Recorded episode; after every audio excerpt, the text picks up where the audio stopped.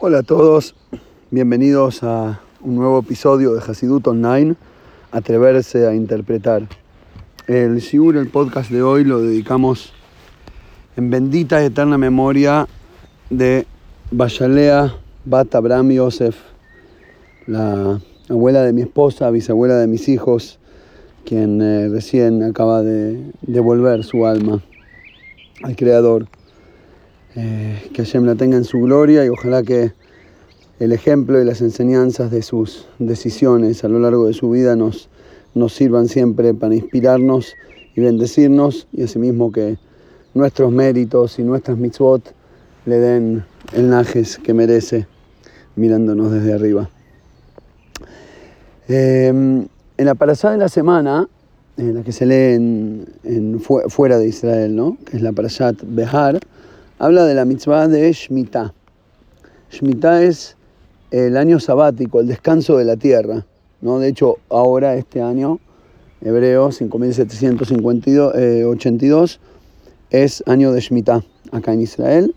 Y básicamente la, manera, digamos, de cumplir la mitzvah es dejar al campo descansar. Shabbat del campo, así como tenemos seis días de trabajo productivo y uno de descanso, así también tenemos en los años ciclos de siete, seis años trabajamos el campo, nos aseguramos que nos dé lo que necesitamos eh, y un año lo dejamos descansar. Es decir, lo prohibido es trabajar al campo, hacerlo productivo, inclusive sentirse dueño, ni siquiera es tuyo, lo abandonás, lo dejás el campo, lo que crece es de todos por igual, no es de nadie y es de todos, se puede comer, las frutas de hecho tienen una kedushá, se llama kedushá tienen una santidad especial, por lo que se las puede consumir y comer, pero no utilizar de manera eh, despectiva o digamos le tenés que dar respeto de santidad. ¿no? no podés comer media naranja y tirar la otra mitad. Hay que reconocer que cada parte de esa naranja es, digamos, del, campo del año Shvit, tiene la santidad del, del año sabático, ¿no? Y darle ese respeto que corresponde. Se puede comer, lo que no se puede es trabajarlo al campo, no dejarlo descansar. Ahora, cuando tratamos de entender el sentido espiritual para nosotros, en nuestra alma, cómo esta mitzvah se relaciona con, la dinámica interna del ser y a partir de ahí cómo conectarnos con Hashem gracias a esta mitzvah cuando analizamos su, sentido espiritual, que para eso está, digamos, el Hasidut, mostrarnos el alma del cuerpo de las mitzvot, Em, arrancamos primero con un concepto interesante que es primero contrastar el campo con el desierto, ¿no? o con los lugares abandonados, con, la tierra no productiva. Em, por un lado tenemos el desierto que se lo compara con eh, falta de vida, como que no crece, no produce, no da, no da cosecha, ¿no? un lugar seco, y el campo es el, el, el espacio, la tierra productiva, la tierra buena, húmeda, que da, que podemos trabajarla, sembrarla, cosechar, generar resultados, involucrarse, investirse en la realidad, dedicarse al, al mundo real, físico, a la tierra y generar algo a través de ahí. El desierto, a diferencia de esto, es ese estado del alma cuando nos distanciamos cuando no estamos apuntando hacia abajo y tratando de producir, sino cuando nos separamos, tomamos distancia, no me invisto, no me invierto. Obviamente, si me retraigo, no crece nada. Y sería como la diferencia entre la lluvia y la evaporación. El campo es un lugar donde llueve, el agua que baja y al bajar genera crecimiento de abajo para arriba. Hay una dinámica de, involucrarse desde el alma de uno, lloverle con el alma al trabajo, a la productividad, al campo, a la vida, y de esa manera generar resultados, plantas, árboles, frutos que crecen y te devuelven y te dan a vos vida para que sigas después el ciclo de volver a invertir en, nuestro querido eh, planeta Tierra, en nuestra querida realidad, y de esa manera seguir el ciclo, el ciclo productivo. Ahora, el desierto representa lo opuesto. Ahí si hay alguna dirección del agua es de abajo para arriba, se escapa el agua, se evapora, está seco, no crece nada. Y son dos estados en el alma. Cuando uso la luz de mi alma para iluminar al mundo y generar y producir, o cuando no tengo la fuerza o corresponde en algún momento frenar, dejar de producir y conectarme hacia arriba. Es lo que llamamos en la Kabbalah Ratzó Vashov. En las dinámicas del alma tenemos dos direcciones. Tenemos el correr hacia arriba, el escaparse, el retraerse, conectarse con la fuente, conectarse con Hashem, pero ahí muy conectado con la realidad no estás y por ende productivo tampoco vas a ser. En estado de rachó, dejas al mundo seco como un desierto. Estás para adentro, no das. Es como el artista cuando está en su habitación o en, o en el bosque, no sé, inspirado y alejado, no está produciendo, no está tocando música frente a un público, no está escribiendo su libro con la sabiduría científica, está simplemente retraído, metido para adentro. Está más conectado con la musa que con expresarla en la realidad. Está en un estado de pensamiento, no de habla.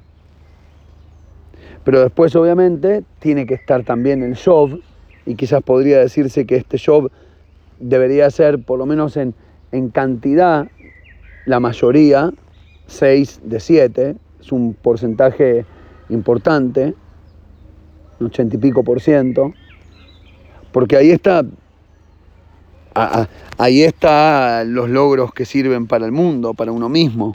Claramente se vive del campo, no del desierto, ¿no? Nosotros tenemos arte porque hubieron artistas que se dedicaron a producir, no solamente a conectarse para arriba y percibir. Tenemos sabiduría por los que se dedicaron a enseñar y a escribir, no por los que fueron meramente sabios. El, que se queda apuntando para arriba, siendo un, un un recipiente para la luz divina, por ahí la pasa re bien, pero al mundo no le deja nada. ¿No? Y, como bien nos dice la Mishnah, Tajai, Tamet. Por la fuerza vivís y por la fuerza morís.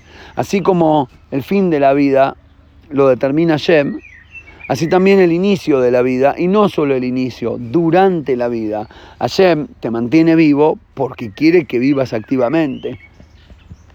La muerte como elevación del alma y reconexión con, su fuente ocurre cuando Hashem lo decide. Vos si es por vos tenés que elegir vivir, tenés que elegir estar proyectado para abajo, generar, producir, plantar, sembrar, generar vida. Y por ende tenemos más años de trabajo activo que años de, eh, de Shemitah, de descanso del campo. Porque lo principal es, plantar, sembrar, generar. Ahora, cada siete tenés que frenar y volver a la base. Es verdad que lo principal es el trabajo activo y estar involucrado con la realidad, pero para que funcione bien, uno de cada siete tenés que frenar. Un día de cada siete frenas todo, un año de cada siete frenas a la tierra. Así como en el Shabbat descansamos como Hashem, así también en la se llama Beshavtah Haaretz Shabbat la Hashem. Descansará la tierra un Shabbat para Dios. Interesante, pregunta al Shemach qué significa descansará la tierra. Los que descansan somos nosotros que no trabajamos a la tierra. La, tierra sigue haciendo lo que hace siempre, el que descansa es uno. Y explica ahí que Beshavtah significa le vamos a dar el placer del Shabbat. Bekarata la Shabbat Oneg. Y llamarás al Shabbat día de placer. ¿Qué es el placer? Volver hacia tu estado original, dejar a la tierra ser natural, no le digas que crecerte, no le impongas cómo funcionar, no le cortes los yuyos para ayudar a la planta que a vos te conviene, no trates de forzar los resultados, deja de empujar creyendo que sos el dueño de la carreta. Soltá el volante y deja que Hashem maneje el mundo. Y en el momento que te atreves a soltar el volante y ves que no eras el protagonista, el número 10, más los otros más los otros 10 jugadores, cuando te das cuenta que no eras todo el equipo más el director técnico y la cancha, te das cuenta en realidad que no eras nada, ahí dejas descansar a la tierra, ahí es cuando la tierra vuelve a su placer, a su estado original. Y lo mismo pasa con nuestra propia alma. La palabra Shabbat, que es el día de descanso, el sábado, también la puedes leer, si combinas las letras de manera diferente, como Tashev. Retornarás. En el Shabbat no es que frenás lo que estabas haciendo. Volvés a ser quien realmente sos antes de haberte, antes de haberte proyectado hacia la acción. Es tener un día para ser en vez de hacer. Durante seis días hacemos, un día somos. Y eso es lo que llama el Hasidut volver a estar panim bepanim, cara a cara con Hashem. Durante los seis días estás con espalda hacia Hashem y la cara hacia la vida, hacia el mundo. Porque Hashem te mandó a hacer eso. Porque te pidió que te hagas responsable, te pidió que te remangues, que te remangues y que te tires, que te tires adentro del barro hasta la rodilla a, a laburar, a generar, a producir a traer esa luz divina, esa fuerza de vida, esas ganas de vivir, esa ambición, esos deseos, esa energía del alma, que la apliques a la realidad. Hashem te mandó. Pero el séptimo día corresponde reinsertarse en la fuente, frenar un poquitito y volver a la raíz, para volver a encontrar nuestra dirección correcta. Ahora, esta misma relación que intentamos explicar entre productividad y descanso, retracción, es la misma relación que hay entre el habla y el silencio. Nosotros alabamos a Shem con la palabra, de hecho todos los días, tenemos tres tefilot por día, tres rezos a la mañana, a la tarde y a la noche. Y alabamos a Hashem con la palabra en el Teilim, alabamos a Hashem con nuestras acciones. Pero a veces, a veces corresponde también, y de hecho es más elevado, alabarlo a Hashem con el silencio. A veces el no hacer es más que el hacer. El no decir dice mucho más que el hablar. A veces el silencio contiene muchísimo más contenido que la palabra. De hecho, durante semanas venía pensando en la idea de este podcast eh, y creo que da para mucho más. Hay mucho para hablar sobre el silencio. De hecho, había pensado por ahí hacer algo, un estilo así de, bueno, hoy vamos a hablar sobre el silencio. Nada, de quedarme así, en silencio, los 40 minutos. Pero después dije, lo más probable es que gran parte del público no sepa apreciar ese estilo de arte. Se van a quedar como desierto seco. Entonces algo, eh, el podcast está para llover, entonces les lluevo. Pero la verdad que el silencio a veces dice mucho más. El Pazuca en Pazuca en el Teilim, que lo dice David Amélez, lo canta, diciendo, Leja dumia teilá, hacia vos, dumia, el silencio, es tehilá, es alabanza. Y la palabra silencio es dumia, que es loquísimo, es dom yudkei, enmudecer, el enmudecer de Hashem. Ese es el silencio.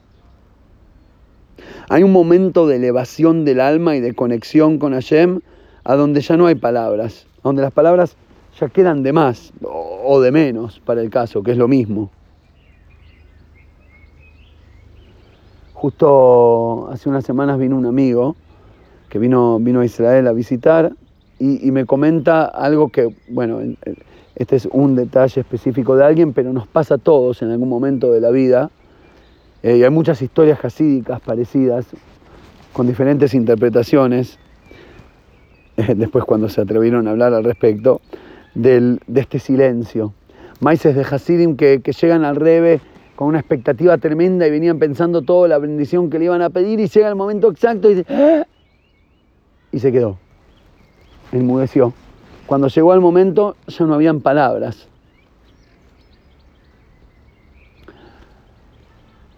Que llegó al cótel, viniendo desde lejos, ¿no? habiendo viajado tanto, con todas las expectativas y lo que había pensado decir, por ahí por eso notamos papelitos, para cubrir el silencio. Venía pensando todo lo que iba a pedir y llegó el momento, llega el cótel y se le puso la mente en blanco. No le salían las palabras, no se acordó, para decirlo de alguna manera, lo que quería pedir. Y, dijo, bueno, no importa, se emocionó mucho, era lindo, fue al cótel, por ahí por la emoción, vuelvo mañana, fue al otro día y tú, tú, tú, tú, tú. No es que por la emoción no pudo rezar, rezó y mucho más. Dijo mucho más con el silencio que con la palabra. La palabra es lo que haces todo el tiempo en tu país, en tu vida, en tus seis días de la semana. El Shabbat es el momento de elevación, es el momento en que estás parado frente a Yem en el cótel. El Shabbat es el momento de tu elevación espiritual. En ese momento hay silencio.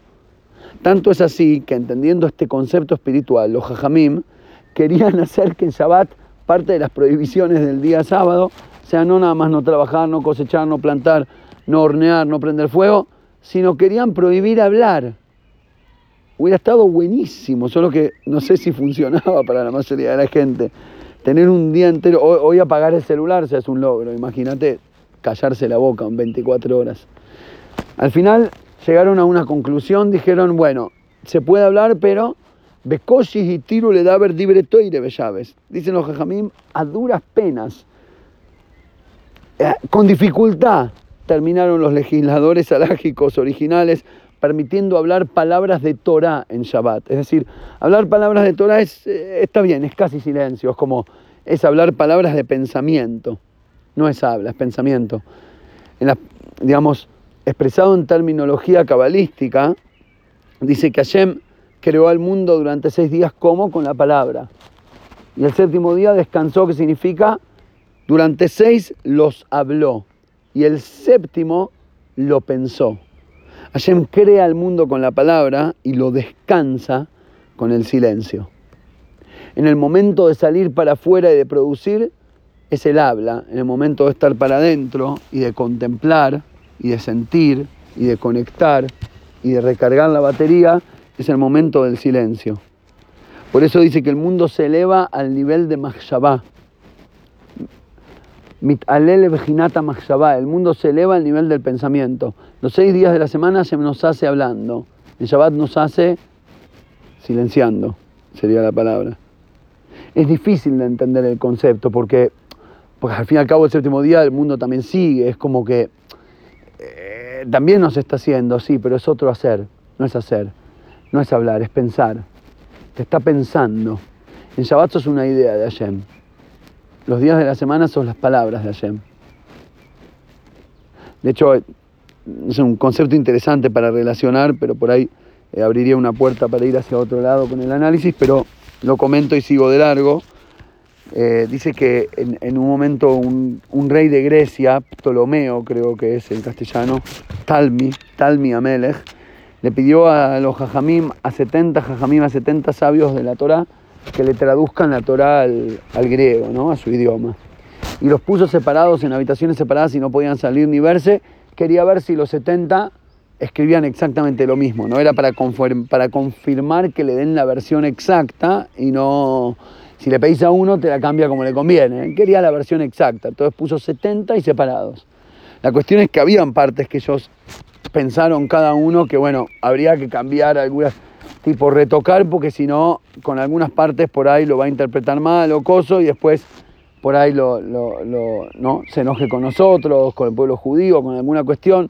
Querían de alguna manera honrarlo y quedar bien y escribir lo correcto sin cambiar, pero al fin y al cabo diciendo lo que tenían que decir o para lo que él tenía que escuchar. La cuestión es que ocurre un milagro y los, eh, los jajamim se les ocurre cambiar traducciones en lugares muy específicos y todos, Berruo Hakodesh, con inspiración divina, tradujeron exactamente igual, con, los mismas, eh, con, las mismas, no son cambios, yo lo llamaría interpretaciones o, forma de traducir. La cuestión es que una de esas es que cuando dice al principio, y Dios culminó su trabajo en el día séptimo, no querían que agarre y diga, ah, viste, Hashem trabajó en el séptimo, entonces la manera de hacer Shabbat es también trabajando, no descansando. Porque no dice terminó en el sexto, dice terminó en el séptimo, quiere decir que el séptimo también trabajó. Entonces la cambiaron y tradujeron y terminó en el sexto, que vendría a ser el sexto hacia el séptimo, el trabajo. ¿Qué pasa? ¿Cómo lo traducen los sabios nuestros en la Gemara ese pasuk? ¿Por qué terminó en el séptimo? ¿Para qué hizo en el séptimo? Dice, Hashem creó todo el mundo en seis días y lo vio que estaba perfecto. Y dijo, culminó el trabajo, está todo hermoso. Vayale lo todo lo que creó, y dijo Kitov, pero faltaba algo. ¿Qué faltaba? El mundo le faltaba el descanso. Vino el Shabbat, vino el descanso. ¿Qué creó en el séptimo día? El descanso. Ah, pero eso no es crear, eso es descrear. El verdadero proceso de creación se completa cuando dejas de crear. Y, y, como el proceso de creación se completa con el descanso, al fin y al cabo el descanso es parte pasiva, no activo, de la creación. Y lo mismo pasa con el ciclo del campo. La Shemitah bendice al campo y bendice a sus dueños. Hace que después provoca que el campo nos dé más y mejor crecimiento en los próximos seis años. Físicamente es así, hoy ya está totalmente eh, estudiado y confirmado científicamente. Uno de los problemas principales que tenemos hoy en día es cómo le damos y le damos y le damos al campo y le quitamos todos los nutrientes y aparte plantamos lo mismo todo el tiempo y nos rotamos y etcétera. Y la pobre tierra ya se está quedando dentro de 50 años dicen te vas a tener que comer 200 naranjas para tener un miligramo de, vitamina C, porque ya no le queda ni, ni lo que ponerle las frutas a la pobre tierra. Y dejarla descansar físicamente, como nosotros, te vas a dormir, te levantas con fuerza, dejarla descansar físicamente le da bendición al, al crecimiento. Es decir, el no hacer es generar más hacer cuando te toque. El silencio volvemos a, la metáfora, al ejemplo del silencio del habla, el silencio es más elevado que la palabra y a la vez es quien la alimenta. Otro ejemplo traído en el mismo Mamar, nuevamente me acuerdo al final de citar para los que quieren es Maimer de que no la toire, Krach Gimel sobre Behar, eh, Beshov si no me equivoco era el título. Ahí dice que por eso la Shemitah se llama, eh, dice Beashvit, y el séptimo año, seis años lo plantarás y lo trabajarás y lo cosecharás y na, na, na, y el séptimo año, Tishmetena unetashta. Son dos, dos palabras buenísimas. Vas a soltarla, soltarla, let go, literalmente, let it go, como la cancioncita de los chicos. Soltala, déjalo ir, soltalo al campo unetashta, soltala y abandonala. Es soltar y abandonar. ¿A qué? A la tierra, a la terrenalidad, a la materialidad. Tenés que tener un momento donde todo aquello que, crees que, que, decías que querés, la ambición, la guita, el éxito, que me aplaudan, que todos sepan, quiero tocar la guitarra todo el día y, que todos se enamoren de mi voz, todas esas, todas esas ganas de todas esas cosas de hacer, soltala un minuto. Soltá el volante un minuto y déjalo allá manejar el mundo. Abandona tus, tus ganas de producir, de lograr. Separate de la materialidad, separate de, todo, de, todos los, de, todos los attachments, ¿cómo se dice? De todas las conexiones, de todas aquellas cosas. De, desenchufá todos los servers. Tic, tic, tic, tic, tic, uno por uno.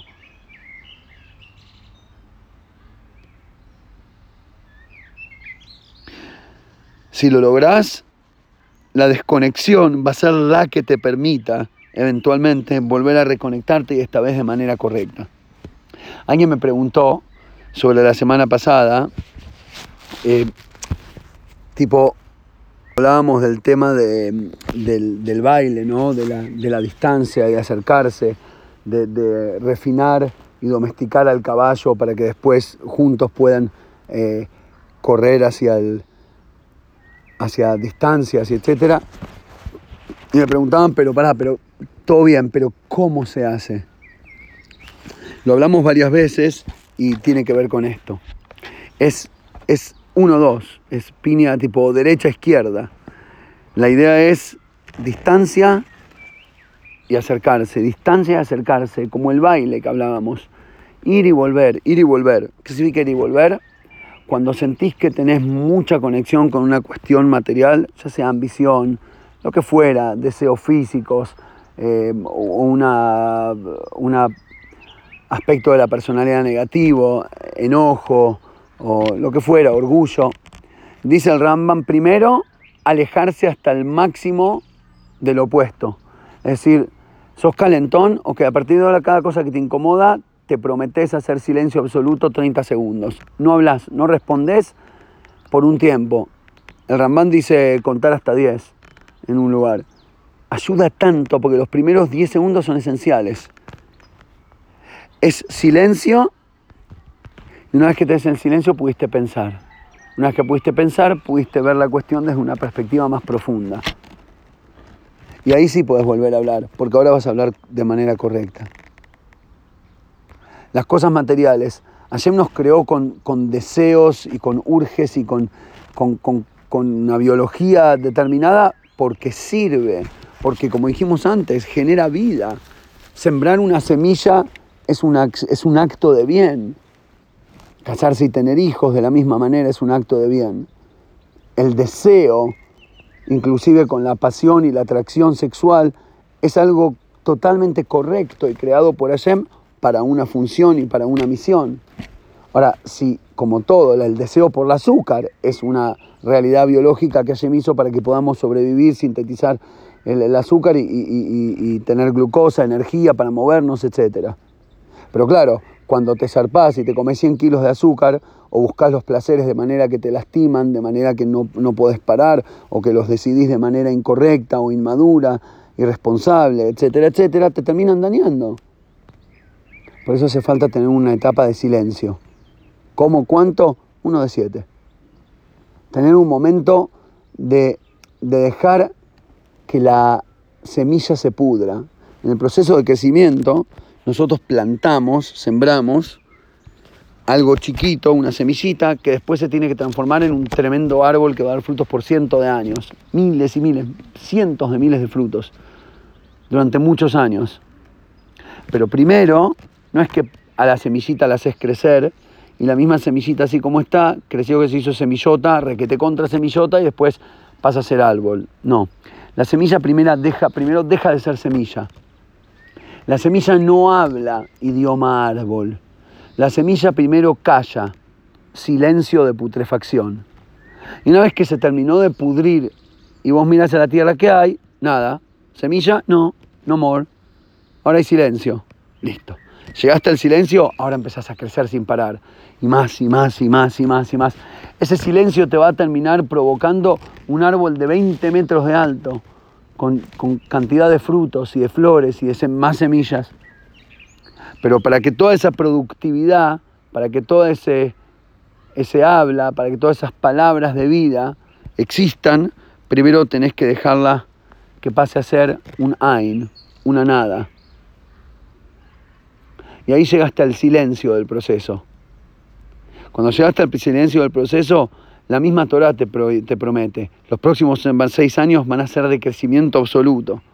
Lo que pasa es que no tenés que hacerlo con intención de, si cuando te pudrís decís, ah, pero me pudro porque quiero correr después, quiero crecer después mucho más. Es como, como dice el Pirkei que el honor le llega a aquellos que se escapan del honor. Claro, pero si algunos se escapan mirando para atrás, che, me estás viniendo a seguir, ¿no? Como que juegan a la mancha, viste, como los chicos chiquitos corren, pero me vas a venir a agarrar, ¿no? Mirá que yo me escapo para que me agarres. Ah, ah. Escaparse es escaparse. Hacer silencio es hacer silencio. Cuando soltás el campo, soltalo. Cuando elegís callar tu alma, callate en serio. Pero callate la boca, callate el alma entera. Si te atreves a hacer silencio verdadero, así después te promete que va a venir el crecimiento. Pero no que cuando haces silencio decís, pero mirá que voy a hablar, ¿eh? Pero mirá que me callo para que me den la palabra.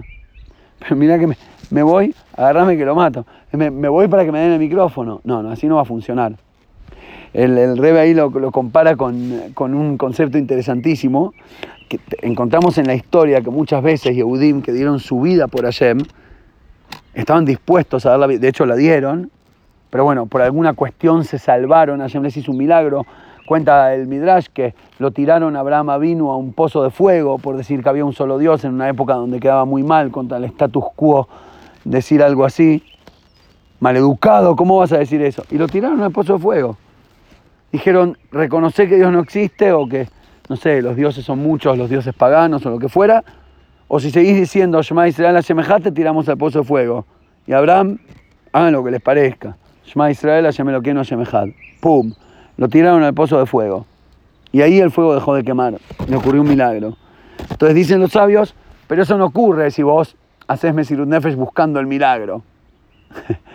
si decís, salto, ¿eh? Y así le, le el ojo a Shem arriba, che, mirá que salto, vos, vos apagámelo, dale, porque yo voy saltando. Nah, ahí no se te apaga nada. El que busca el milagro, el milagro no le ocurre. ¿Por qué?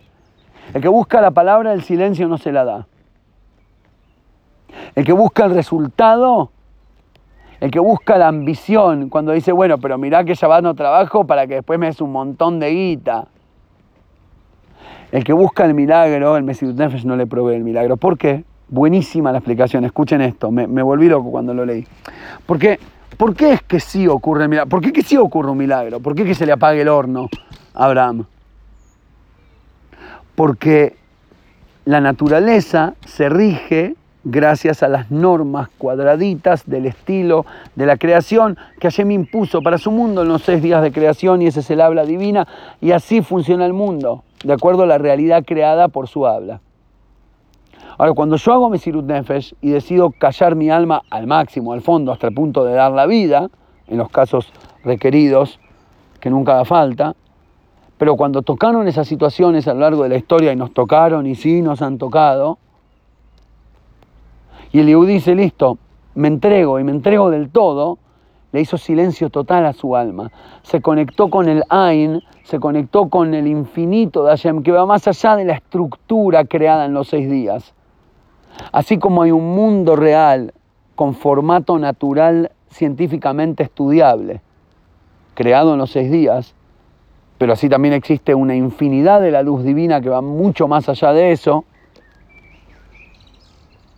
de la misma manera, cuando vos actuás y vivís y tenés tus propios deseos y tu propia intención y tu búsqueda de éxito, está siendo parte de la realidad de la, de la eh, ¿cómo se llama? de la banda musical, está siendo uno de los instrumentos de la obra de Hashem. Ahora, en el momento que haces silencio a tu instrumento, porque es el momento que corresponde, te conectás no con Hashem como director de la orquesta, sino como Hashem en su momento de silencio. Y de ahí vienen los milagros. El milagro, la participación extra de la luz divina, es como volcar un poquito de infinito dentro de la realidad. Cuando vos estás en silencio, te transformás en clip para ese infinito divino. Ahora, si vos tenés una búsqueda, ah, mirá qué salto para que me salves, si ya hay algo que querés, bueno, listo, no llegaste al silencio, porque de vuelta ya estabas buscando tu interés interno. Ya de vuelta estabas enfocado en tu, en tu beneficio. Y por lo tanto, nunca llegaste a ser el Ain, no llegaste a ser la nada, el silencio verdadero. Por eso la semilla nunca se pudrió de manera correcta y en vez de generar un árbol, nada, se pudrió. Muchas veces plantamos una semilla y no tienen éxito, no germinan. ¿Cuál es la diferencia entre la semilla que germinó y la que no? La que antes de tirarse a la tierra pensaba en qué tan genia voy a ser cuando me transforme en árbol, y la que se atrevió a pudrirse porque ahora correspondía, correspondía saltar de cabeza a la tierra y dejar que los elementos hagan lo suyo. Cuando te entregas del todo, te anulás, te haces parte del todo, te haces parte del infinito. Y ahí llega la braja del infinito. Ahí llegan los milagros, ahí crecen los árboles, ahí se reanuda el, ciclo de la naturaleza, ahí el campo vuelve a crecer mejor que nunca, ahí te salen las palabras como corresponden, ahí viene la inspiración, ahí llega la bendición, ahí llega la salud, los hijos, la vida, etc. Pero cuando estás demasiado enfocado en buscarlo y conseguirlo, tu, correr, tu búsqueda, tu ambición, tu plantar incesablemente es lo que hace que no puedas cosechar. Hacer fuerza con la cabeza para pensar algo es lo que te provoca que no lo puedas entender. A veces cuando estás remetido en una idea y, ¡ah! no la puedo sacar, frena. callate el cerebro en vez de la boca. Salí a caminar en el campo. Escuchá el silencio de Hashem. Y en ese momento aparece la inspiración divina. Esa relación la encontramos en nuestra alma, en la naturaleza, en la vida, en las relaciones humanas, humanas, en el calendario, en todo. Y la bendición verdadera es que logremos hacer las dos partes de la ida y la vuelta del Ratzov de los seis años y el séptimo, de los seis días y el séptimo, del habla y el silencio, en la, en la manera correcta. Y ahí, cuando logramos ambas partes del, ciclo, eh, hacerlo de manera correcta, ser bien productivo cuando hace falta y estar bien callado cuando corresponde, ahí viene la braja de Hashem. Gracias a todos por escuchar en silencio. Gracias por hablar cuando se atreven a hablar y gracias por escuchar cuando se atreven a escuchar. Shabbat Shalom para todos y que tengan un Lag Omer con mucho sentido espiritual. Gracias.